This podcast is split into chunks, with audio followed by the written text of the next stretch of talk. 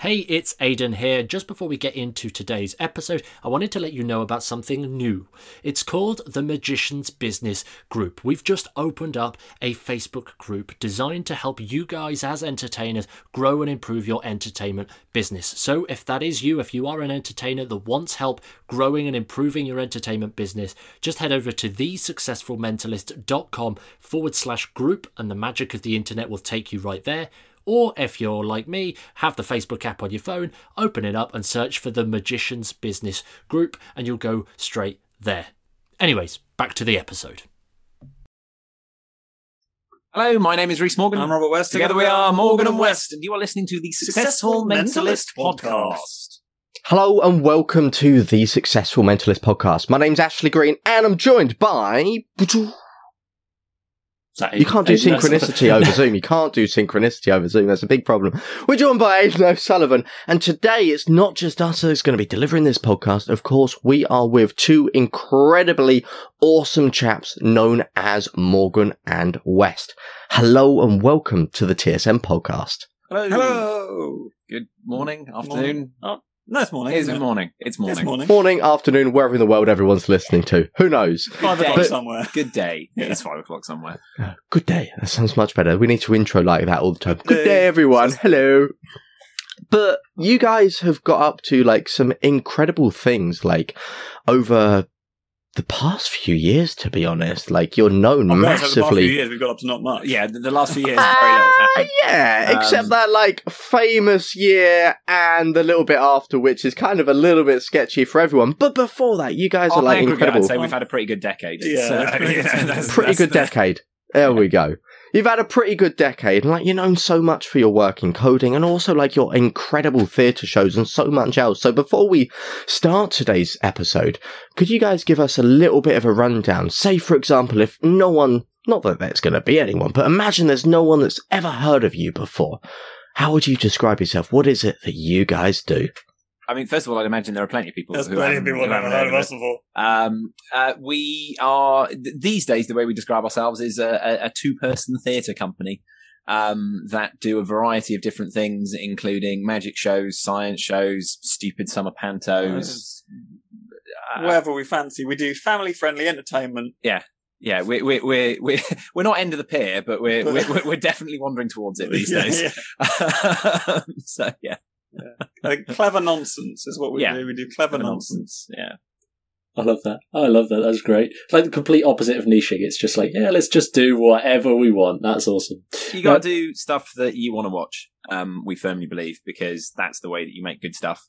Because if you try and do stuff that other people want to watch, you don't please yourself and you don't please other people. Yeah, So we you can't please other people, so please yourself. we've got friends that have been doing the same act for 20, 30 years, and obviously it's a very good act. But I'd be so bored by that. Oh, I'd have given up by now. like we, we always want to be working on the next thing or working on the thing you're working on but working on a way of improving the thing you're working on I, I don't ever want to get to a stage in my career when we just sort of get up turn up to a gig do the same old get back in the car be like right see you next week Yeah. like we don't want to do that we always want to be talking about new ideas and developing new ideas and learning new skills There, there are better ways to earn money than entertainment careers. yeah Like, that's the if, if your motivation is money, go into the Get city and so ruin your life for 10 years. That's easier. like Like, you know, you'll come out with a decent pension and a bunch of money. or and, do something productive for society yeah. like it's that. not it's not that the arts doesn't have worth but the point is that if you're just if you're doing it as a daily grind you've really got to question why you're doing it Yeah. Whereas we do it because we want to do it and because we love doing it but part of that is the creation and development and working on it and writing stuff and mucking about and going oh wouldn't this be good or wouldn't that be good or should It's, we try it's, this it's the whole. pa- I mean, we, just before we came on, we spent the last half an hour looking into can we run lighting desks from our laptops, which will be an entirely new venture for us in having to learn how to program a lighting desk and so on. I mean, Rob did a bunch of it at college years ago and all that, but it's kind of a new bit, isn't it? Yeah, and it's just Something something going, and part of the big part of that. Sorry, you, you might have noticed that we can talk for a long time off Yeah. basically no question at all. Yeah. but uh, but hey, like, we had uh, Colin and Chloe on the podcast, Colin Cloud and Chloe Crawford. I'll be honest, we had an hour and a half interview. We asked one question. Yeah. oh yeah, yeah, yeah. I mean, Colin can talk. he can Um, talk. Yeah, yeah. he's got opinions. Yeah. Mostly Uh, about himself. But um, uh, but yeah, like, and, and our thing is going well. There is all our work is based off the fact that there's only two of us and maybe a touring tech with us, and and so it's we want to make as the show as big as we can without having to hire anyone else or pay anyone else. Can't afford if we to. can't afford to. So then it's like, well, all right, let's.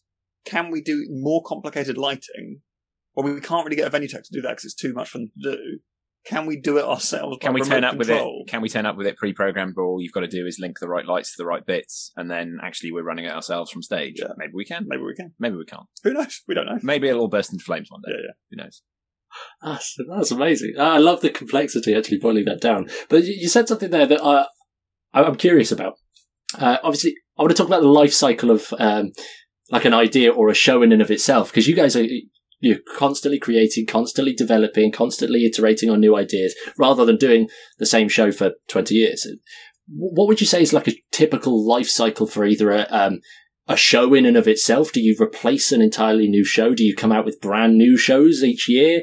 What's kind of your angle on that? Changed. Um, In we- the early days, we would do a whole new show a year, whole hour a year. and that was looking back on it, bananas. But back then, we had Well, we had nothing, fewer we? gigs. We, we had way fewer gigs. We We, we had- started with nothing, so it was so- easy to generate those ideas and get stuff together. And we had a much lower threshold for what we thought was stage work. oh yeah, we'd put any old crap on stage. Yeah. Um, Uh, we, but- we, we did a series of rewatches of some of our old Edinburgh shows over Christmas 2020. yeah, and- and they're still on YouTube. I I think- I think they're still on yeah, YouTube. page. You can watch us watching old shows, and they're like, "We go.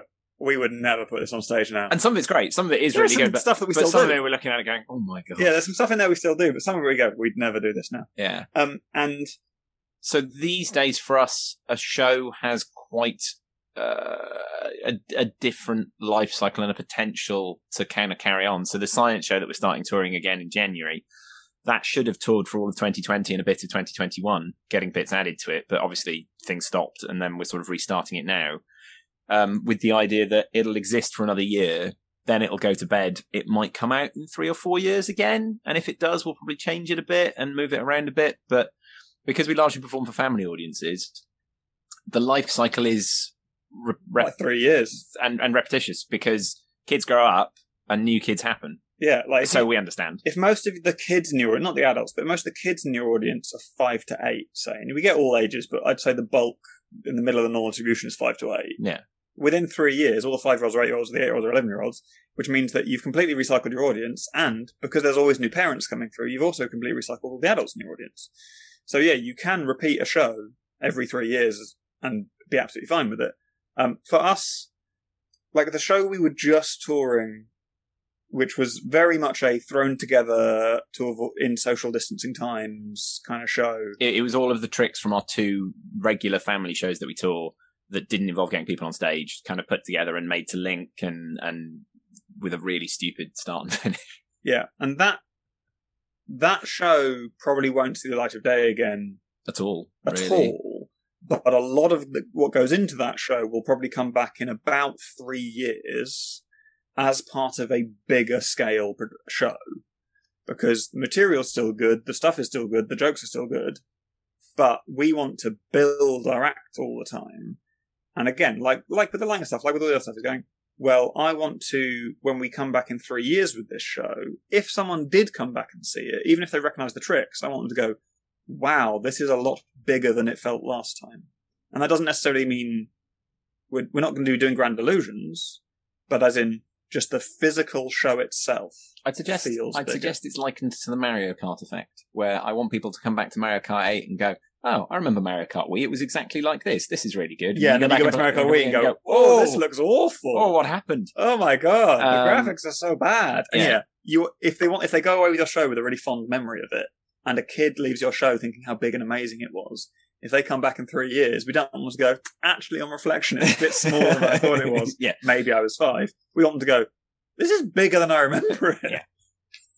So I suppose the question that, that comes up for me then is what is your process of trying to improve the shows and make sure that they're always getting better and improving bit by bit then?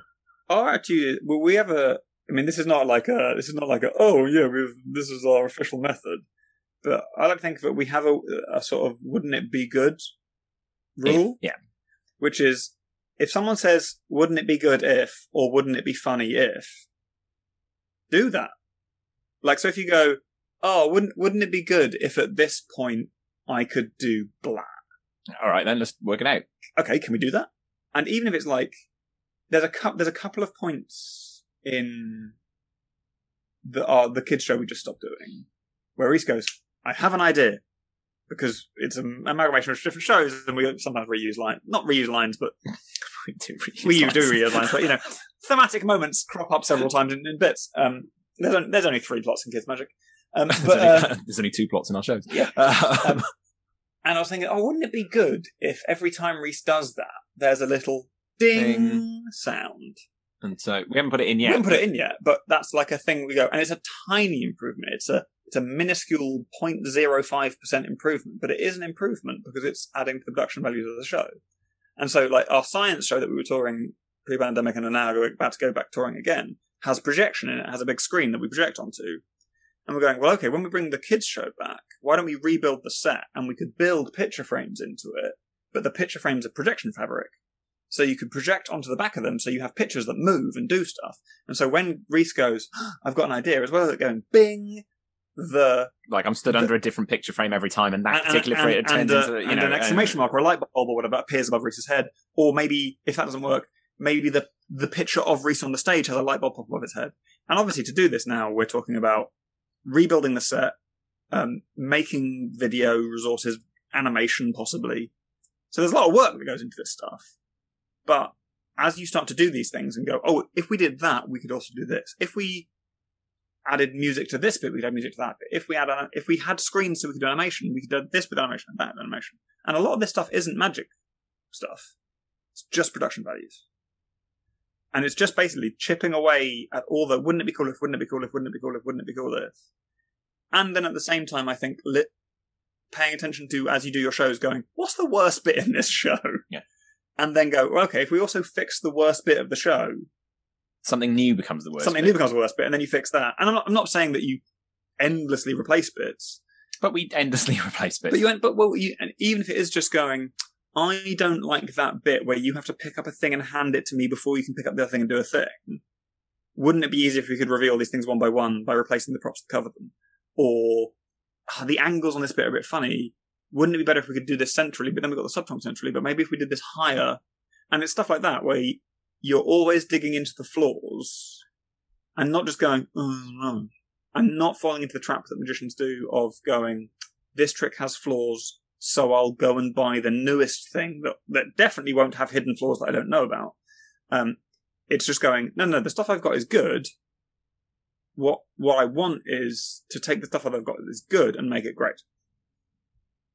That makes sense. I, I'm I'm curious as to why you what why on the production value element of it because this seems to be uh, as you guys said it's a huge role and it's it's where you spend more of your focus rather than just the magic in and of itself it's all of the improving the the actual production value Magic's secondary. Yeah. Um, it, it- well, well, it's, it's Have you been to see a musical in the West End? yes Was there a set? there was indeed Were there costumes? there were costumes Were there dance numbers. Were there dance numbers? oh there most certainly was so they didn't Were, just- were there bits in between the songs that were still funny or entertaining or smart? Correct yes Yeah, so that's why. yeah, if re- replace musical with magic and we're done. Um, like it's uh, magic is the baseline. Um, if you go and see a magic show, you're expecting to see magic tricks. Yeah. great. Um, Cool. But yeah, that is like literally the least you can expect from a magic show. Yeah. And and and I think magicians have this thing of going, well, I've got good tricks, and in between the tricks, I have some jokes. What more could they possibly ask? Yeah.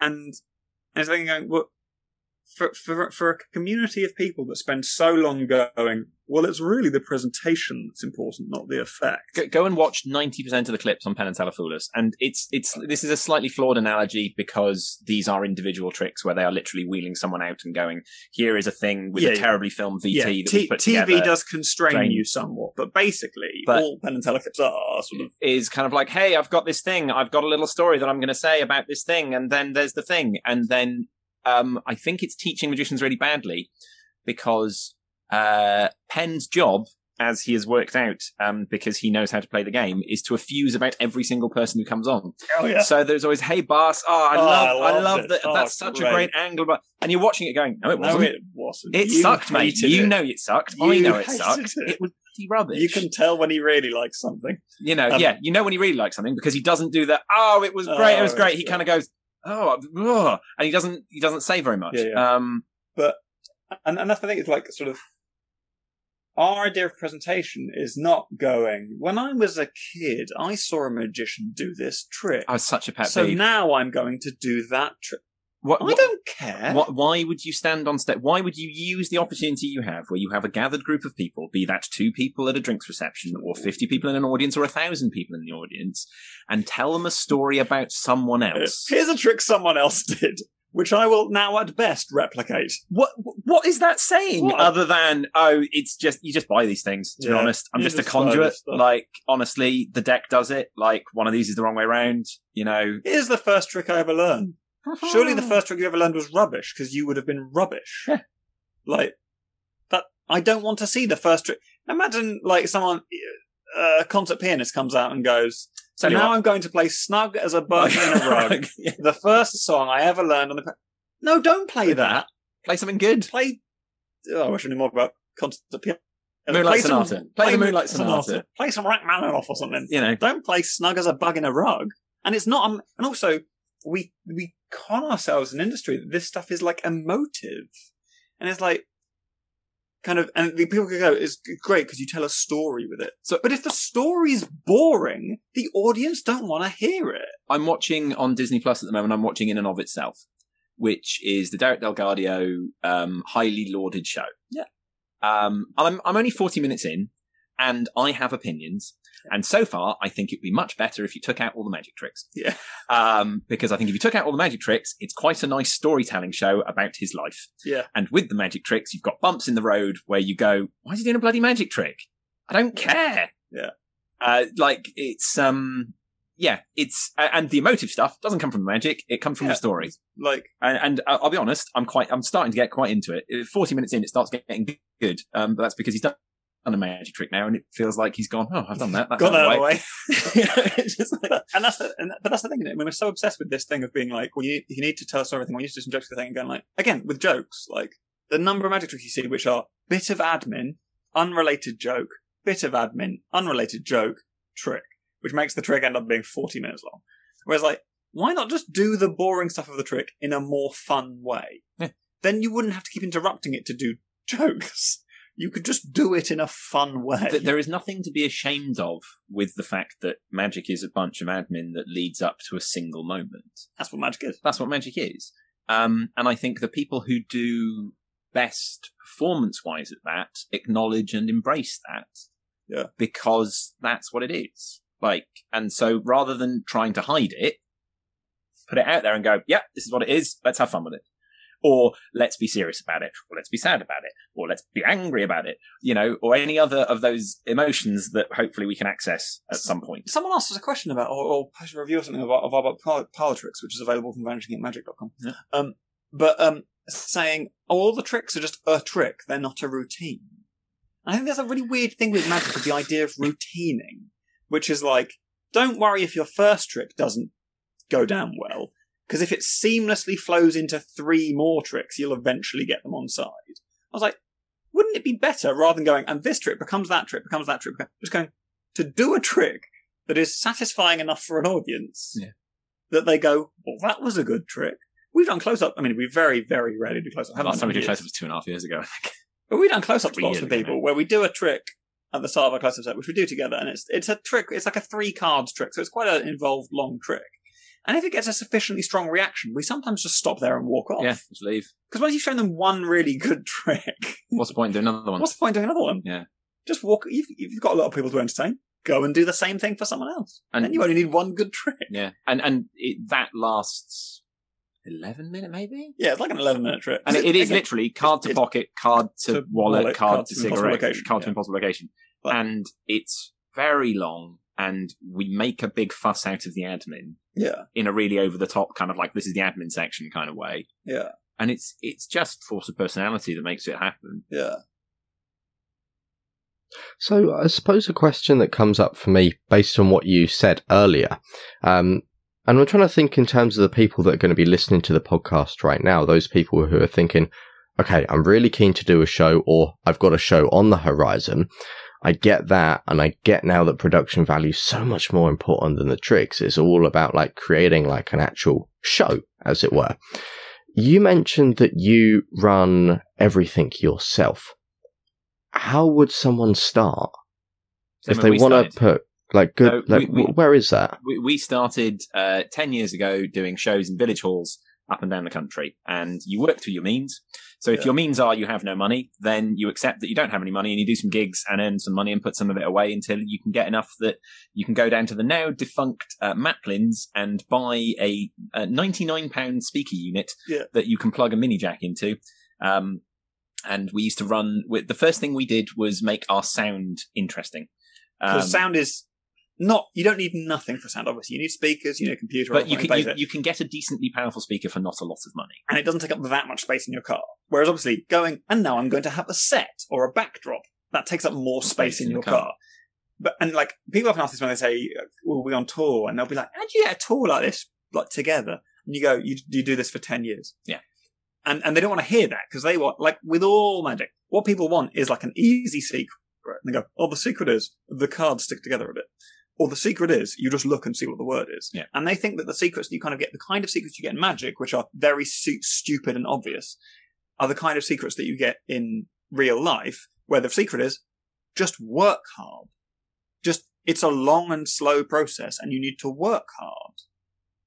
Like, and, and honestly, I think that anyone that's telling you, oh, here's our thing that will make your business better or make your magic better and it's easy is lying. And it's not just working hard; it's working smart as well. Yeah. Um, in terms of Well, thinking about it, analyzing it, Yeah. working out what you need and what works and what going to watch a bunch of shows that will exist at the scale that you are going to do your show. Go to Fringe Theatre if that's the scale. Go to stuff that's coming to your local village hall. Go to Thousand Seat Theatres if that's the scale you think you're going to work at. And watch the shows and go, right, how does this work? Yeah. Don't look at everything. Watch everything that's happening and really sort of pull it apart and think about it because yeah as rob says there are no fast track secrets you can't pay you know it's not like oh i'm going to pay a thousand pounds and then i will have all of the secrets to how a magic show works Yeah, and, and yeah, with twenty minutes work a week, I can I can It- have easy. That doesn't work. and that's it's not, not, like that. it's it's you know shows are not a weird sort of pyramid schemey kind of thing you you have to work out how they work and put the work in and that's that's not us sort of sitting on it and going we're But not yeah, going to that's not you. us going. Oh, we can't Can't tell tell you you. the secret. There is no. There secret. isn't a secret there there really Like, isn't so the show we did over the summer Throw stuff out. The Like we we the- cut so much crap from our show and built things and gone. Let's do this. Nope, never worked. Throw it Doesn't away. work. Throw it Like, away. Try stuff. we we started out um our first stage gigs as it were were doing uh, a cabaret show in Oxford that I managed to find through Daily Info called Queen of Clubs Cabaret where other women. Hey, do you want us to perform? um, and we did 10 or 15 minutes, I think, and they paid us 50 quid. Um, and we, uh, as part of that, we knocked someone's red wine over their white dress. Um, and that was. Um, uh, and the, Because the, we were doing we were doing the thing of going. You throw it, throw a soft toy into the, the audience, like Derren does, you know, to pick someone. Threw it out, knocked someone's drink over, spilled it over their dress. Yeah.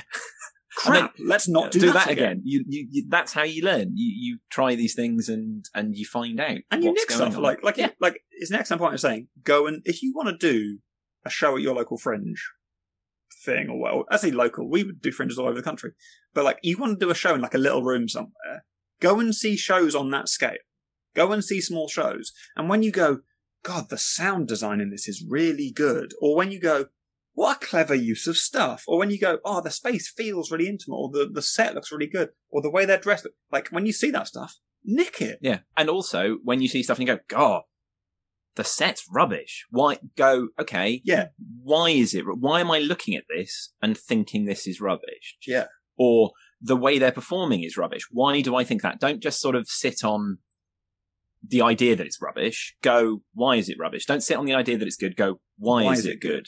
Many years ago, we went to see a really good show at the Edinburgh Fringe called uh, Famished, which was a musical about zombies in the Victorian era. Back, way back in the days and depths of Way back in 2007. 2007. Uh, really good show. Uh, just silly, fun musical fringe show. Uh, not magical at all. But there were two of the characters were playing bad guys that were very over the top thingy bad guys, and they're all dressed in black. But one of them had brown shoes on. Really annoyed me. And it was It really wound me up. It why wound me you up so brown much. shoes when you dressed all in black? And like, and obviously there was loads of other stuff on the show that was good and you can learn and you can do stuff with. But one of the things we took away from that is like your costume starts at the top of your head and ends at the bottom of your feet. to the point where we have done a show um, uh, where um, it was in the Georgian Theatre Royal in Richmond, which is Richmond, North Yorkshire, not Richmond, London, as uh, someone who was coming to the show made the mistake of Yeah, that I'll come see you when you're in Richmond, and then went, oh, oh, It's the other Richmond, in Yorkshire. It's yeah, it I'm is five coming. hours from where you Yeah, think it yeah. is. Yeah. Um, the uh, it's a beautiful old sort of uh, theatre where there's boxes literally on the stage. So Right. if, if you're performing in the front meter of the stage, You can you've high-five the audience just You like know, they're right there. Um, and we used to do sort of chats with the audience before the start show starts. Uh, we don't do that anymore um, because it doesn't fit the shows we're doing at the moment. Uh, and one of them looked down at my shoes and went, "You haven't polished those recently?" And I went, "You're right, I haven't." and it was just that reminder of Yeah, Yeah. that's important. that is Because important. People look, people watch. I'm I'm dreadful for it. I I get distracted by things that I look at and don't quite fit. And again, like, because your costume says stuff about you, and if your if your shirt is unironed and your shoes are scuffed, Tip: wear a waistcoat. That yeah, wear a waistcoat. Don't have to iron a a lot shirt. of ironing. Um, but but the point is that if you people pick up on that stuff and read into it, and yeah, and it, sorry, we'll get back to the question at some point. or maybe we and won't. so the point is, if you're trying to get to the level that you want to get to, firstly decide what that level is. Decide what your like version of success is. A big thing for us in terms of since this is called the successful mentalist, is that I think success is uh, often a misnomer because Success you- is self-defined. you define what success is. You don't get to say, we're going to help you be successful and here's what successful looks like. That's not what success is. Success is what you want it to be. And often it's not even what you want it to be because what you think success is isn't success. Because when you be like, I'd love to jet around the country or jet around the world, perform for blue chip companies. Yeah, corporate work sucks and flying sucks. So while that's great to brag about on social media, you're going to have a horrible life. Yeah. Uh, you might have lots of money, but you'll have a horrible life. Touring is also quite knackering Yeah, and touring sucky. is quite tiring. um, but but, at least the audiences are usually quite nice. so But basically, if you want if you want to be successful, you want to do the kind of work we do or shows or whatever. You set your goal, and you go, okay, next year I want to do a show, and you set a date for that show. You book it in, so you have to do it, and you just start working toward it. and then whatever that show is, you will have been successful because your goal was to do, do that show. show. If it sucked, fine. Fine. If it was brilliant, fine. Great. If it was mediocre, fine. Fine. The and then when you do hit goals, it's also really important to not immediately set the next one. Yeah. Because that way madness and unhappiness lies because you are always chasing something. Yeah. And that's not to say that you shouldn't be motivated to do stuff, We're we're not saying don't book in another show, but Like, you need to enjoy and find the happiness in the successes as they happen. Otherwise, what's the point in going for them? yeah, you see people a lot in the industry, I think, who are so And not just hell-bent- audio industry, Not but, but, but in, in, life and in general. it's, life in you know, it's, so hell bent on getting to a place, and they don't know what that place is actually going to be like. they've never done it before, but they're so hell bent on being in the West End, on being on TV, and being famous, that they'll have massive successes in their career and be there going, "Sure, I'm doing a show in Vegas." But that guy over there is headlining a show in Vegas. And that guy over there, who started around the same time we did, has his own theatre in Vegas. so we, it took me a long time to get over Piff the Magic Dragon's success. Yeah. Because we first met John in Edinburgh in 2009, where we were both flying on the Royal Mile. Um, both in silly costumes. both in silly costumes. We did all the same cabaret gigs together constantly. We Yeah. were we like we basically lived together for a month. We, we didn't live we in didn't same live in the same, but we were, we were meeting same- each other constantly. constantly. 2009, 2010, um, and then he did his Penn and Teller spot and Blew up. blew up. He didn't fool them. We fooled them, and we were like, "Oh, so this is." And then it was just like no, nothing. Not nothing, not nothing. Not The nothing. fooling them was good for our career. What But- I'm saying is like, it, our paths diverged, and it took me a couple of years, didn't it? It was when he was doing that tour with Mumford and Sons. I was really like, oh, how the hell? No. And then you heard about uh, 70,000 people booing him. yeah, and I was like, and oh, go, okay, oh, actually doesn't sound that great. that doesn't sound great. Um, And, but like, and this is, we have all the love and respect. for Wh- Whereas now, he's you know, like last time we were out in, in Vegas a couple of years ago doing a convention, we were out for dinner with John, and Yeah. it was just really nice Yeah. to see him. And he was he's having a He's- great he's having time. a great time. He's doing incredibly well. His show's amazing. It's great. Yeah, it's really great. I love also, watching him. Also, I don't want to live in Vegas. No. Vegas is awful. I quite like to live in Mumbles in South Wales. Yeah, like, and so it's, and it's that thing of defining success. It would be great to go. "Oh, I'd love to have the success that Piff has had. Do do you want to live in Vegas? And when you you're do- not in Vegas, spend your time driving around the, the America in a tour bus. If you do, great. Real Great. estate's quite cheap, and in ten years' time, it's Yeah. probably going to have dried out, so Yeah. it's going to be problems. but, But you know, I just- really don't want to do that. So when you're thinking about, oh, I wish I had that, and yeah, that's the thing. And when, and again, this all comes back to the this affects the first steps because it's going think about what you want and work to get what you want. And again, stop doing that. Here's my dog, uh, and stop doing that thing of going like, oh, one of these days I'm going to do a stage show. Until then, I'm going to do close up work, and and at a close up gig, probably someone's going to go, "Hey, kid, I'm a theatre producer, and I'm going to take you to the big time." That doesn't happen. If you want to do stage work, start making stage work. If you want to do shows, start doing shows. That's how you get to touring theatres or going to Vegas or doing the West End or whatever. You start doing the work that will lead you there. You don't just wait.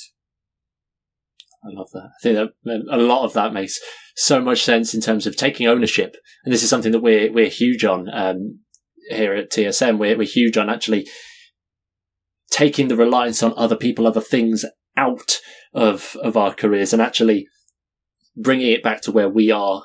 Going like, what can we do to get to the next step? What can we actually do to get to the next step? Um, so it's, it's it's nice to hear it from from your perspective as well. That that angle of and it's it's super important to self define what the what the next step is.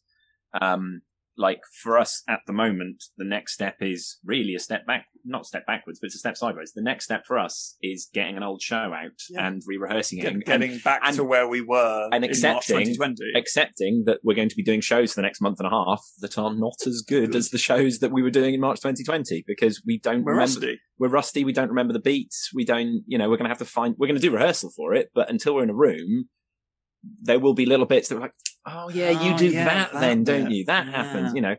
Um, so defining what that next step is again is a really self-actuating. Is that a phrase? Let's it say. is now. Let's say it is. It is now. Yeah. And like, especially, I think a lot of people in the last year or so have been, re- and some people we know have been really badly hit by losing a lot of work and losing work at a time when they felt they had a lot of momentum. And one of the things that the pandemic has taught us is that to survive in this industry, you need serious resilience. Your your career does not build in a linear scale. I think people think that it's like I'll start off with 50 seat theatres one year, and then I'll be in 100 seat theatres the next year, and then 200 the next year, and then 400 the next year. That's not how. Don't sniff that. Uh, that's not how it works. Um, the the the way it works is you do you you start off in small spaces, and then you might start to do bigger spaces, but you'll still be doing the small spaces, and then you might start to do even bigger spaces, but you're still doing small. I mean, like we will often go and perform in a room that is 400 seats. We don't necessarily sell 400 tickets, but we'll play in one room with 400 seats, and then a room with 100 seats, and then a room with 900 seats, and like it's very up and down. and the 400 seat room, we might get 100 people. The 200 seat room or the 100 seat room, we might get 100 And people. people, like- the 900 seat room, we might get 100 people. People. You don't know. You, you never know.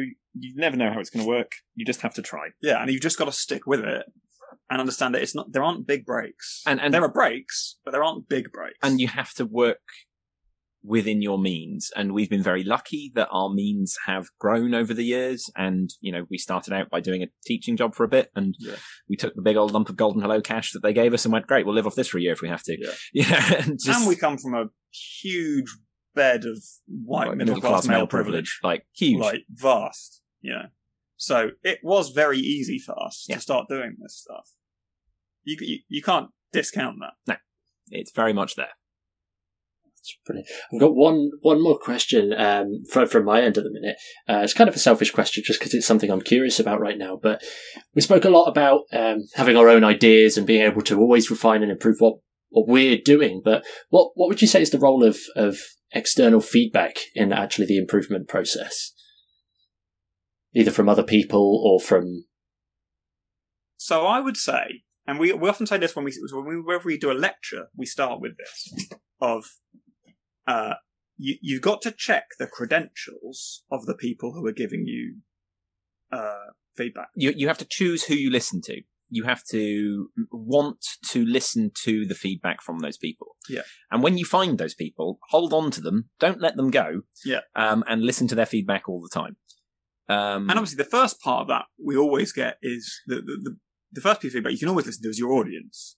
If your audience responds well to something on a regular basis, it's probably good. If they respond badly to something on a regular basis, it's probably not great. it's probably not great. Um, but but with that, you have to be careful of. There's a difference between responding to something, or responding to something, and responding to something in the way you want them to respond. Um, like as I think we we might talk about in this in the book, but there's that trick with a phone where you drop a spider on someone's hand and they freak out. They're not freaking out because it's a magic trick. They're freaking out because you've dropped a spider on their hand. And people have to go, it gets massive reactions. I was like, yeah, so does punching someone. Yeah. Like, like- it doesn't mean it's the reaction you want, but people, if you walk up to someone in a gig and lamp them, everyone will freak out. Yeah. We we had an argument. I remember um, in a park in Adelaide in 2012. We had a, an argument with Piff the Magic Dragon about, About the, Omni deck. Yeah. Like a proper lasted for about 15 minutes argument about why it was rubbish and why he was said it was He's amazing. a big fan. He was a big fan of it, and we're like, it's rubbish. It's Yeah. a rubbish trick. Um, I don't care if people respond to it well. It's a rubbish, rubbish trick. Yeah. Um, but in terms of external feedback, we work with a director, um, uh, a chap called Peter Clifford, who will be known by a lot of people in the industry. Um, uh, although these days we wonder why we pay him because basically he turns up and just goes, Why, "Why? are we doing this? Why are we doing this? We go, Why- not "Oh." not not why are we? Why is he there? No, but as in, why have you made that decision? And that's all he does is ask us why. Yeah, like the why? joke is these days Why? that Peter's going to "We might as well just put a tape recorder on, like in Last Action go, Heroes." and, uh, why? Why? Um, but yeah, and well, and, Which is a really important question. which is a really important question. And again, if someone is giving you advice about stuff, and especially if you are paying for that advice, Yeah. like if someone comes to us and says, "Hey, I really want to build my corporate clients," I'd say, "Why would you ask us? We don't have any corporate clients. We're a theatrical stage act." Whereas if someone comes to us and says, "Oh, we really, I'd really like someone to direct something we're doing," we go, "All right, Right, we are theatrical stage workers. That's the kind of thing we do. Like, sort of, if you know, not as a dig, guys, but if someone were selling a course to improve the success of my career, I'd want some sort of proof that those people were incredibly successful. in the same way that if someone pays us for directing stuff, Yeah, We- we, we, we're like, before you do that, come on, even just we, we, even we've just- we've had people go, "I'll pay you to do directing." So I'm like, "All right, let's let's do a bit first and we'll do it first and see if you like like it. it." Yeah, Because, like, similarly, if someone wants advice on stage magic or writing something, we have a very particular style of performing and writing. Yeah. And we have done stuff with people before, friends of ours that have asked us for help, who have basically completely ignored it because their style is so different from our style. we've done a full day with them Everything we suggest, they push against. against, and, we- And there comes a point you go, honestly, we can't do any more with you there's no point in being here. because we have a skill set, and our skill set is theatricality and silliness and wordplay and blah blah blah. Whereas if you're going for slick dude in a suit corporate stuff, then none of our ideas are going to feed into that. So you don't want us for that. Like, so if you're working with people, you need to know that they've got the goods, and you need to know that the goods that they're offering are the goods that you want. Like, if someone comes to us with We, we, uh, I don't know, like a, a character act, and they're like, oh, cool, I'm doing a character act where I'm literally Sherlock. I'm literally the Sherlock Holmes, and I've walked through a time rift, and I'm now in the and my act is like I'm the Sherlock Holmes. We're like, cool, we can run with that all day. Whereas if someone's going, oh, my thing is I'm sort of a, a slick mind reader type, and I'm a bit Derren Brownie, and it's all NLP and suggestion and nodding my head. I was like, don't care, don't want it. Yeah. You know, we're not the people for you. we- we- we've had instances where, in order to do a bit of television, it was heavily insinuated to us that we had to pay someone a thousand pounds to come and look at our show and improve it. Yeah. Uh, um, and we're like, can you give us a bit more information on that? And And they're oh, you know, oh, it'll improve it by twenty percent. And we And we're I'm like, going, well, what's, what's that with- mean? what's wrong with it? And they went, there's nothing wrong with Wrong it. with It's like, then I won't be paying someone to someone to- direct my work. Thank you. you know, like, yeah, it's um, it's funny. it's funny. You, you you listen to the people that you want to listen to and that you think will give you good ideas.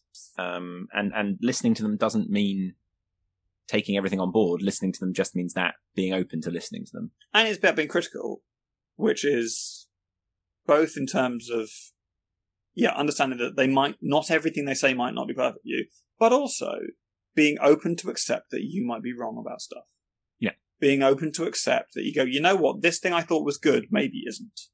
Or this thing that I thought was funny maybe isn't. Or even if it is funny but it doesn't suit my character, it should still go. Because that's the thing I think people have a hard time with. Because it's hard. It's 'Cause it's it is hard. hard. It's hard on stage. It's hard in personal life. It's hard in in everything. It's just going, you know what? I was wrong. And, and importantly, you know what? As I look into this thing, even though it gets good reactions, even though the audience like it as a thing, it doesn't fit the character I'm trying to portray, so I shouldn't do it. Like, Ashley, you're like a psychic mentalist, right? Well, I'm a weird guy. Put it that right. way. So if you were doing uh, a, a routine about NLP, it would be like, well, hang on. And it might be an amazing routine, but we were like, well, 15 minutes ago, you were reading minds. So surely you're just, so either the reading minds bit was nonsense or the NLP bit was nonsense. It's it's And, and you, and so it's like, well, okay, well, don't do the NLP thing because you're a psychic guy. Or you, I'm not saying you're, you to keep type, keep you know the I mean? trick, keep the method. keep the trick, just, keep the method, but the change up. presentation, even though it might be great and the person you learned it from might do that exact presentation, it's great. It doesn't fit you, so it needs to fit you. So yeah, do some weird stuff. That's your vibe. like the, the the hot the hot tip, as it were, after having talked extensively about how there are no secrets and no Yeah. hot tips, is that there is currently a bit, and we've talked about this on several podcasts and in our Mhm. book and everything, because it's the thing that makes us want to punch people in the face. Um, there is a big old trend in mentalism, as started by the Got Talent model and Yeah. as perpetuated by whoever is designing tricks for everyone who goes on Got Talent slash insisting they do things this way. Yep. Um, in that mentalism will happen, and then at the end there'll be a big old and I predicted everything that happened,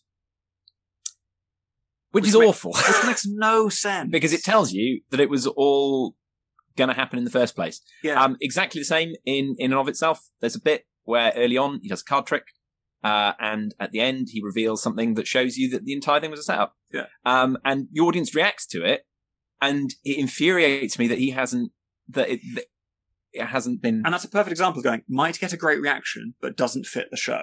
So, and if you're, and because there are, and there are ways of doing that. If you want to do a big reveal at the end, then the, the choices that come before that reveal need to feel very random. They need to feel very like, you pick things, you pick that, you mix yourselves up, da, da, da, da. we end up with this. Look, I predicted it. How could I have predicted it? Um, not so random that it would have been impossible to predict. If your thing is prediction, you can't have someone rolling a dice. yeah, because you can't predict Or, that. or, or rather, if, not if, if the thing is prediction by psychological influence. If it's not someone- fu- if it's not future forecast, yeah. If you're clairvoyant, you can very much say, you roll a dice, I'll tell you what the answer's going to be.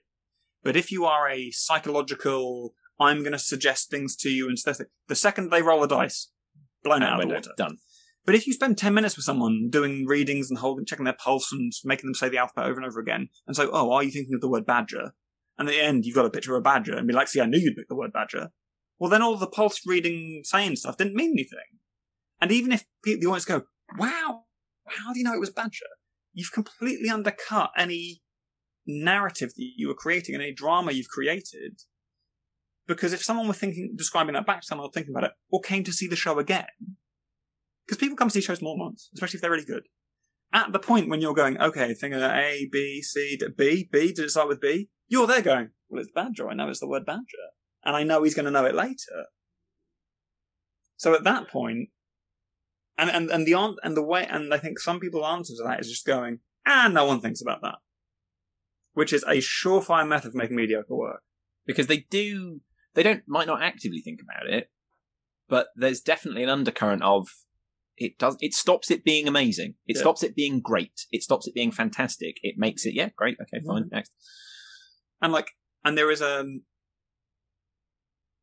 magic magic is not just a series of wow moments. Or Yeah. or, or it is but um uh, so uh, I, I've uh, in the last sort of uh, nine months I've gotten into um, flying trapeze in a big way as a hobby, and recently I've started watching clips of people doing flying trapeze performances, and they are universally dull.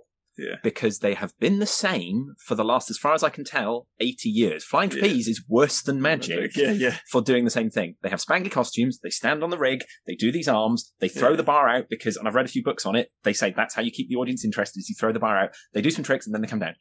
It, it's a, it's a, and it's an acrobatic performance skill, so it's supposed to be beautiful to look at. But beyond that, it's got nothing, which is exactly the same as magic going, and here's this impossible thing, ta-da, and beyond that, it's got nothing. Oh, and it's like with jugglers as well. I'm big into juggling. And if you see one street performer do a juggling set, you've pretty much seen them all. And every now and then, I remember being in Cambridge, I think, years and years ago with an old girlfriend, and stopping, and there was a juggler there doing a street set to like eight people, and it was really good. Really like modern, fun stuff with jokes and bits and all the standard street performance stuff.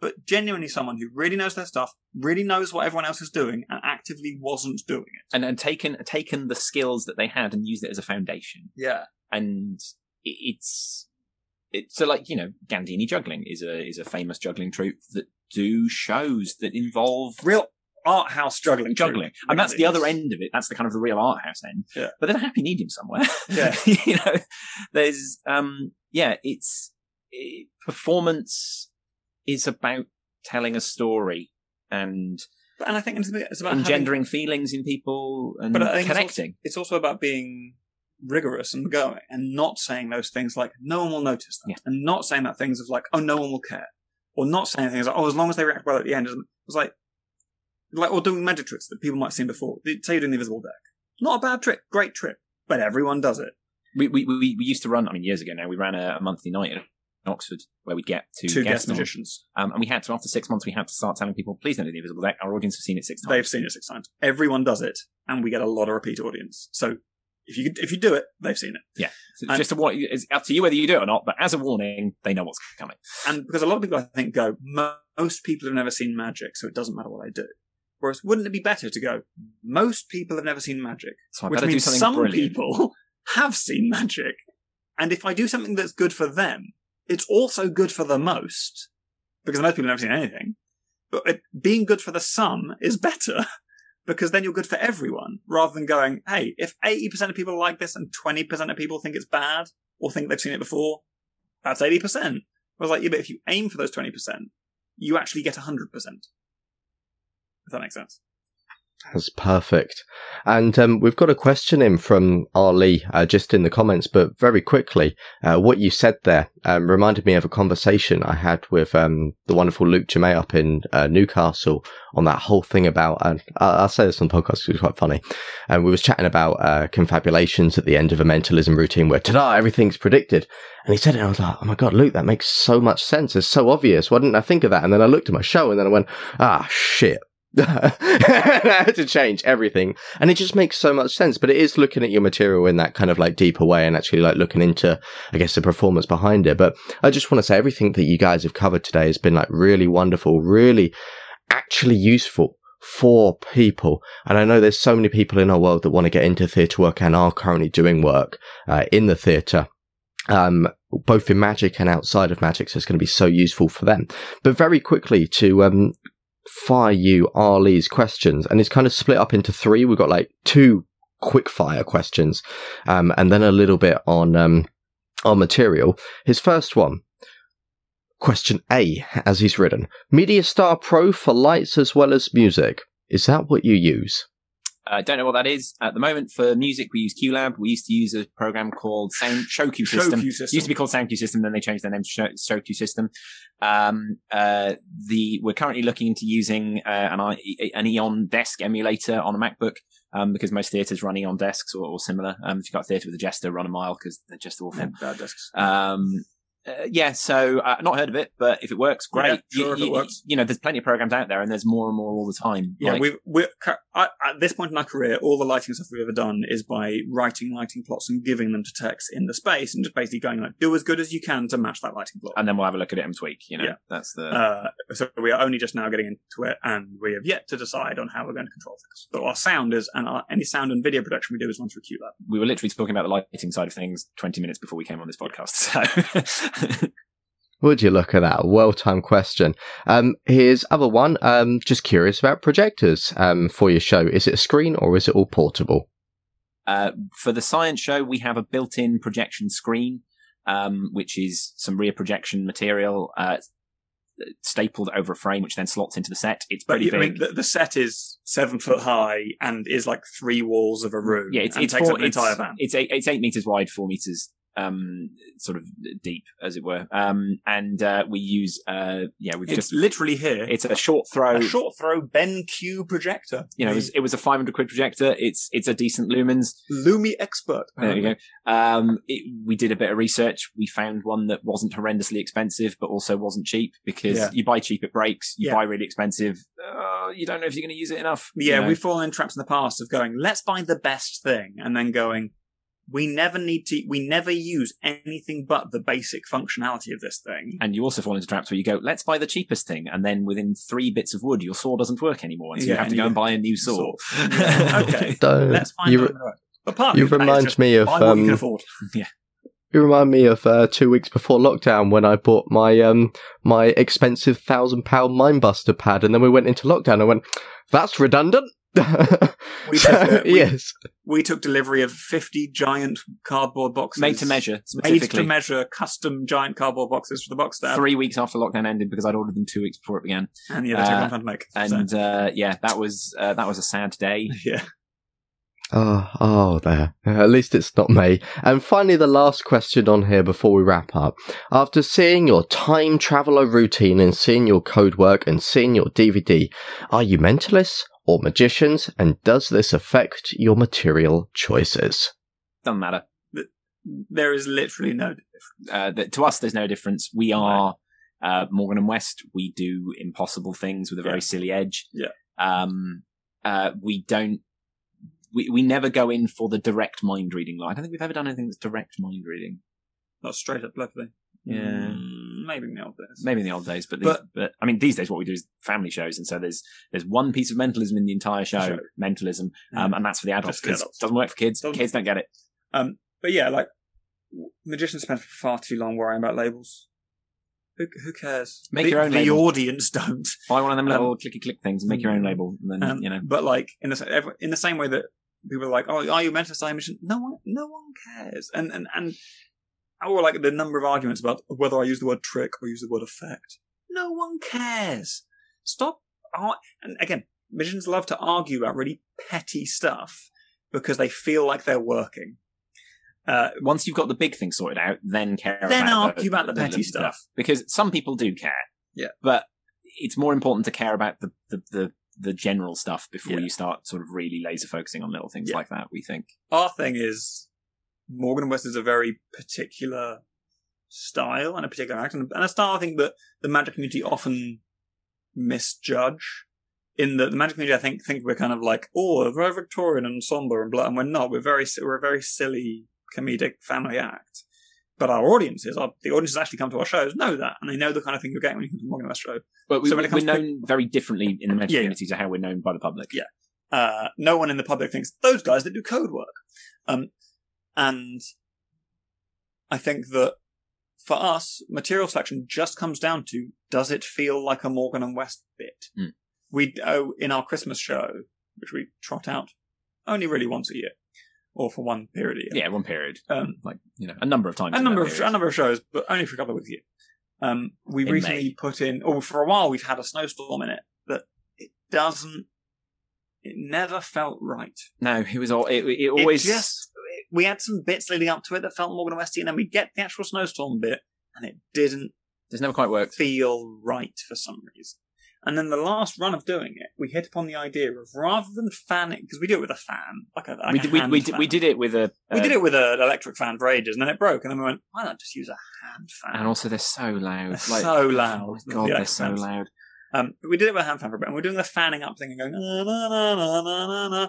and it was like, I feel like once this starts, everyone's like, cool, snow, and then it, there's nothing there, and not very us.